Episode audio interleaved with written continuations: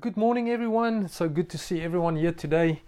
We're busy speaking about um, a sermon, or we're doing a sermon series called Step Into. Stepping into the new year, stepping into something new that God has for us. And I was sitting in, in, in last year in December and I was praying about a new year and I was trusting God to, Lord, what do we speak about in December? And, uh, and God spoke to me about, about people looking at a new year. How do we step into a new year every year? Do we step into the new year with faith or with fear? You see, so many people step into the new year with fear and not embracing what God has for them, and therefore missing the, the destiny that God has set out for them to accomplish or to reach. Two weeks ago, we spoke about stepping into your promised land. We always believe that God says we have a promised land that we're going to step into this year that God has promised us, some promises that God has given you through the years. And I believe that this is the start of a new century, the start of so many new things that we're going to step into something new that God has for us. And last week, we spoke about stepping into your purpose stepping into your purpose. And, and we spoke about burning all the old stuff of the old year that's, that we've been dragging along, that we've been struggling with, encouraging us to leave those things in the old year and to start anew for what God has, uh, has for us in this year. Now, now we, we started our series um, looking at a guy called Joshua. Joshua was standing at the edge of the Jordan River, about to step into something new, step into the promise that God has given them 40 years ago. But because people were murmuring and they were they were they were um, afraid and, and, and full of fear stepping into the, that promised land 40 years before that moment, God sent them back to the desert for the old murmuring side of the murmuring um, generation to die out and so that the new generation of Israelites can arise. And only two men survived, and it was Joshua and Caleb. And they were about to step into the promise that God has, uh, was given them. And I can just think Joshua standing on the edge of that, of that Jordan River and he had two choices either step in, into this promised land by fear, or he could step into this promised land by faith and, and receive what God had for them as a nation. And it's, it's the same way with us. As we step into 2020 with fear, we will miss what God has for us. But we, when we grab it by faith, we're going to see some amazing, amazing things. Now, now, the theme of my sermon today is defeating your giants. Defeating your giants. Now, I love war stories. And, the, and I love First and Second World War stories, and I love the great battles that's been, that's been fought over the past. Now, what I, what I like about these things the most is where the amazing speeches that the generals or the leaders rallied the troops with to send them into victory. Now, I don't know if you know all the amazing movies that we've watched and all the movies of all the, the true stories, movies like Braveheart, where William Wallace was riding up and down with, the, with his horse, shouting at the troops, says, You can take my life, but you'll never take my freedom. I love the story Gladiator, where, where Maximus were in this, this misty forest speaking to the men about to go into battle. And he said, What you do in life will echo into eternity.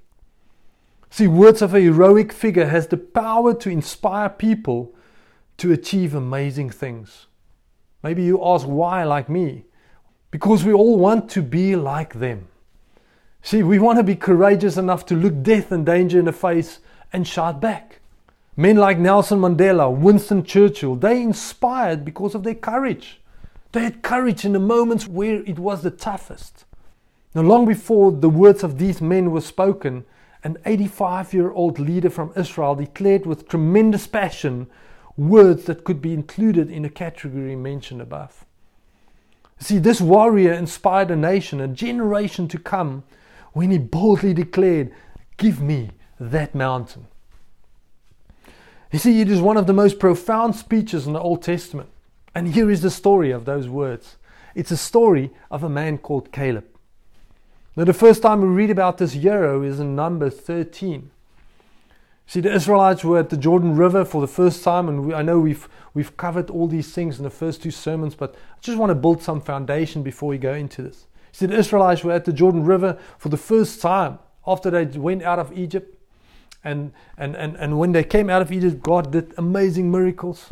And then, as they stood at the Jordan River for the first time looking into the promised land, Moses sent out 12 spies and they went into the promised land for 40 days and they came out. And 10 of the 12 men reported this land is too dangerous for us to go into. There's giants in this land, there's fortified cities with walls as high as, as we have never seen before. But then Caleb, among the, the, the 12, stood up and he quieted the people and he said the following and it's there on the board. It's number 13, verse 30. He says the following Then Caleb quieted the people before Moses and said, Let us go up at once and take possession, for we are well able to overcome it. So, because of the people's unbelief and lack of faith, they were sent back to the desert for 40 years. Why? So that the generation that was in unbelief, in fear, could die out and that a new one could rise. See, when Joshua and a new generation of Israelites walked through the Jordan River into that promised land, it wasn't the end of the story. We all think, oh, now they've walked into the promised land. Yes, let's start the party. We've arrived. We are in the promised land that God has given us. But that was not the story. For the next five years, they went into battle, conquering every city, killing every king and every, every heathen nation in that, in that country that God has promised them. See, they took every city by force and they possessed what God has given them. But see, it wasn't just a walk in, it wasn't a, a party to, to welcome them in, it was a fight. It was a fight as they walked into that promised land. See, after they took that land and the fighting was still busy here and there, but most of the, the, the, the fortified cities was conquered, Joshua stepped forward and he called all the leaders and all the, the families together and he started dividing the land. And when it was Caleb's turn to receive his land, he was 85 years old. See, 45 years after he passionately tried to get the people to invade the promised land. 45 years, 40 years in the desert waiting for a promise. Five years fighting and possessing the land that God has given him. 45 years of waiting. How many of us has waited 45 years for something? Maybe there's some of us who's waited that long, and we know that, that waiting for that long, your passion grows for what God has promised you. Now, after some administrative allocations to the priest, Joshua calls Caleb to step forward. Now, I can just imagine the two embracing with tears running down their cheeks, like beloved teammates, almost win, like winning the World Cup. And Joshua said, My old friend, I have saved the best land for you chose from all of Canaan where you want to establish your household. And then Caleb stood forward and he shocked everyone. He stood up and he pointed to a mountain called Hebron and he said, Give me this mountain. Now, I wonder if, if Joshua explained that, that, that Hebron was one of the hot zones where the battles were still being fought. I imagine Joshua offering Caleb Mount Carmel along the coast of the Mediterranean Sea or the fertile valleys along the Jordan River. But Caleb said, No, thank you, my friend. Give me that mountain. And then Caleb started explaining what God has promised him and where he once walked. And this is his speech. And we can read together in Joshua 14, verse 6 to 13. It says the following, and it's quite a long, long piece, so bear with me it said the following Then the children of Judah came to Joshua in Gilgal, and Caleb the son of Jephunneh the Kenizzite said to him, You know the word which the Lord said to Moses, the man of God, concerning you and me in Kadesh Barnea. I was forty years old when Moses, the servant of the Lord, sent me from Kadesh Barnea to spy out the land, and, and, and I brought back word to him as it was in my heart. Nevertheless, the brethren who went up with me made the heart of the people melt, but I wholly followed the Lord my God. So Moses swore on that day, saying, Surely the land where your foot has trotted shall be your inheritance um, and your children's forever, because you have wholly followed the Lord my God. And now, behold, the Lord has kept me alive, he said. These 45 years, ever since the Lord spoke these words to Moses, while Israel wandered in the wilderness. And now here I am this day, 85 years old. As yet I am as strong that this day as the day that Moses sent me. Just as my strength was then, so now is my strength for war, both for going out and coming in. Now, therefore, give me this mountain, of which the Lord spoke in that day. For you heard in that day how the Anakim were there, and that the cities were great and fortified. It may be that the Lord will be with me, and I shall be able to drive them out, as the Lord has said. Isn't that a great piece? You see, Joshua gave him the land after that speech. And then what happened after a few years?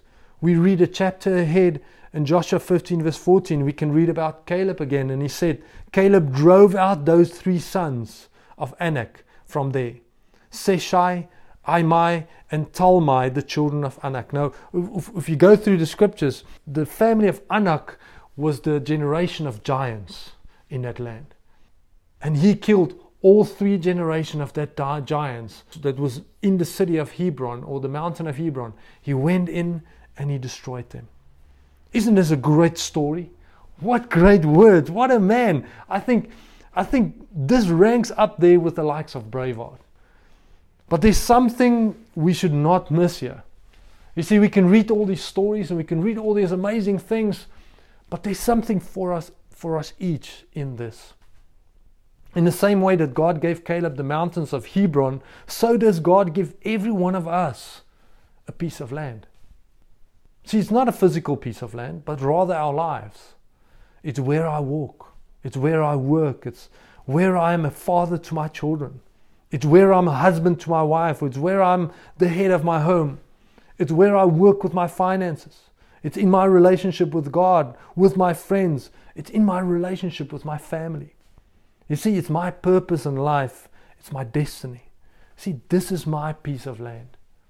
Now, where you find yourself right now, today in your life, that's your land.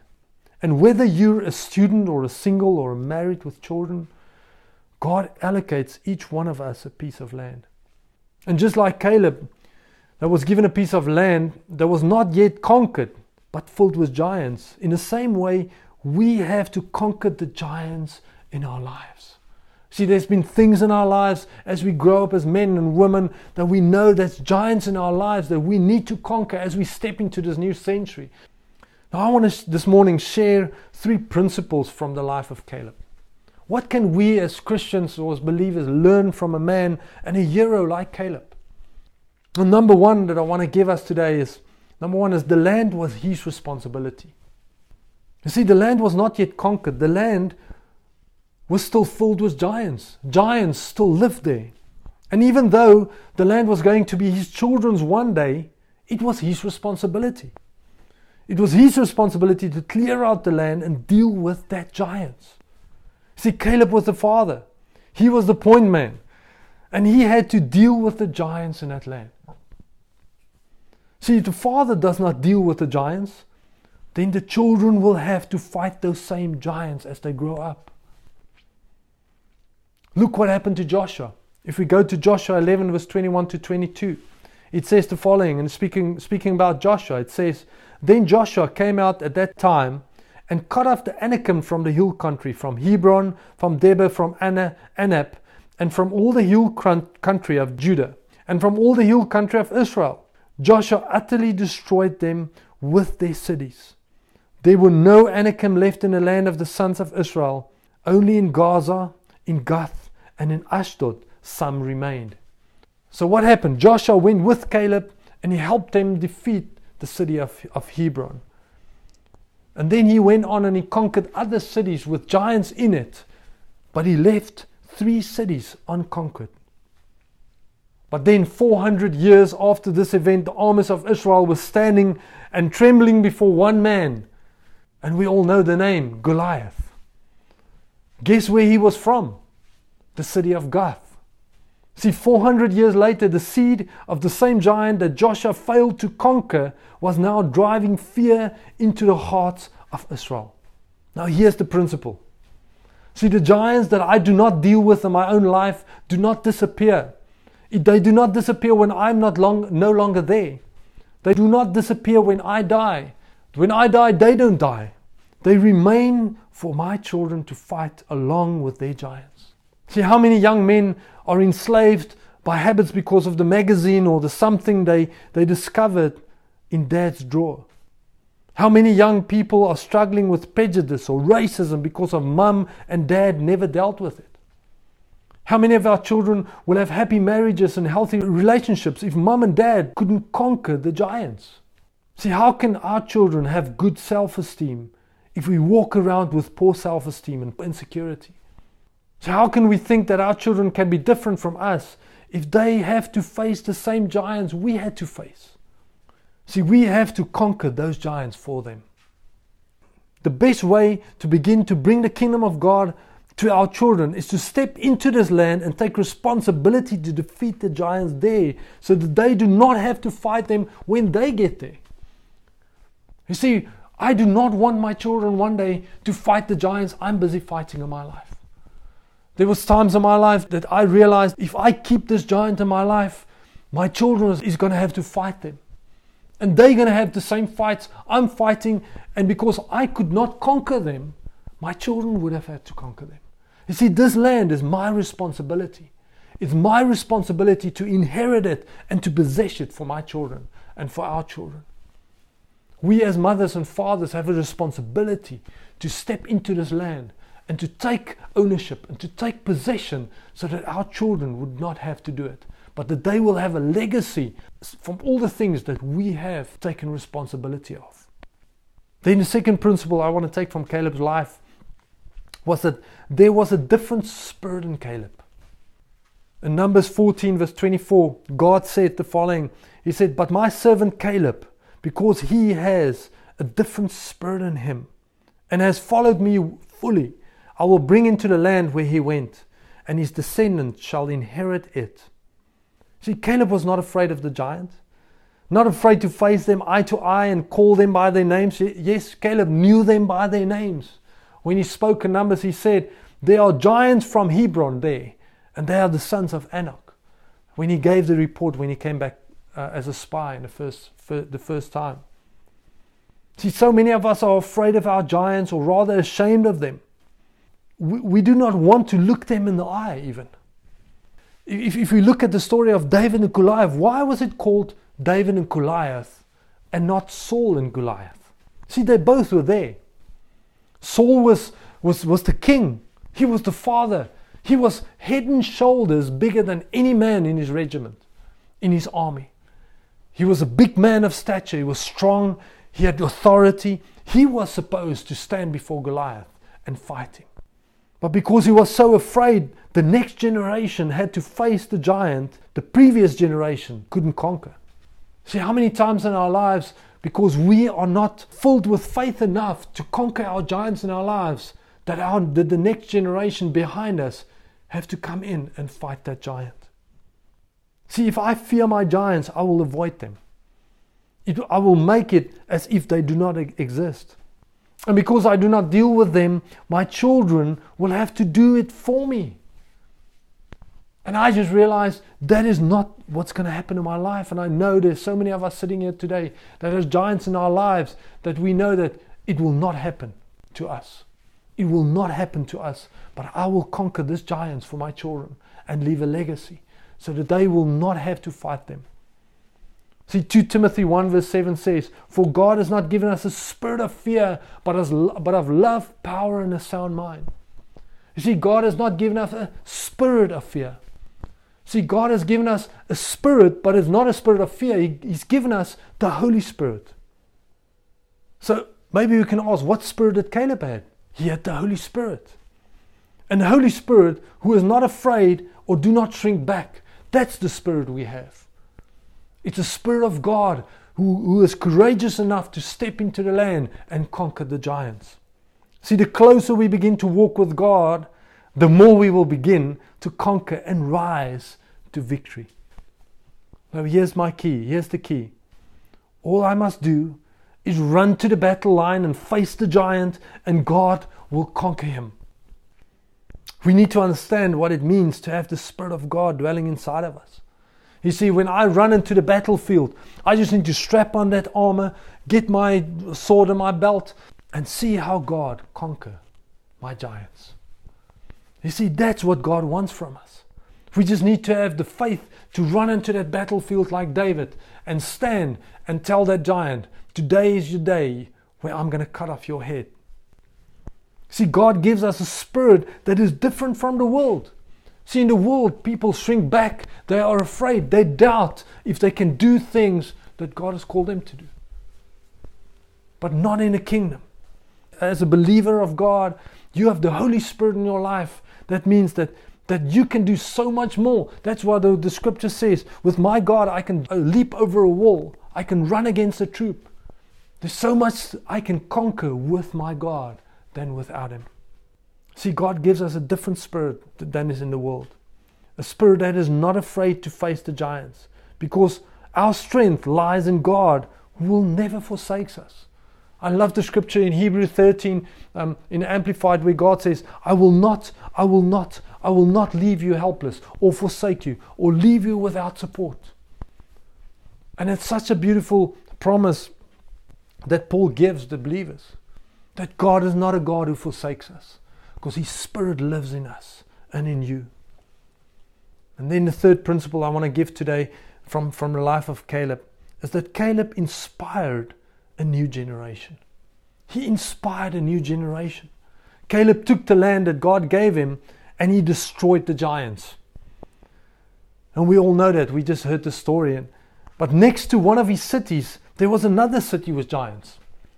And we read in Joshua 15, verse 16, as Caleb came to his family and his, and, and his um, mighty men, and he said the following to them He said, And Caleb said, He who attack Kirjath Sepher and takes it, to him I will give Asha, my daughter, as a wife.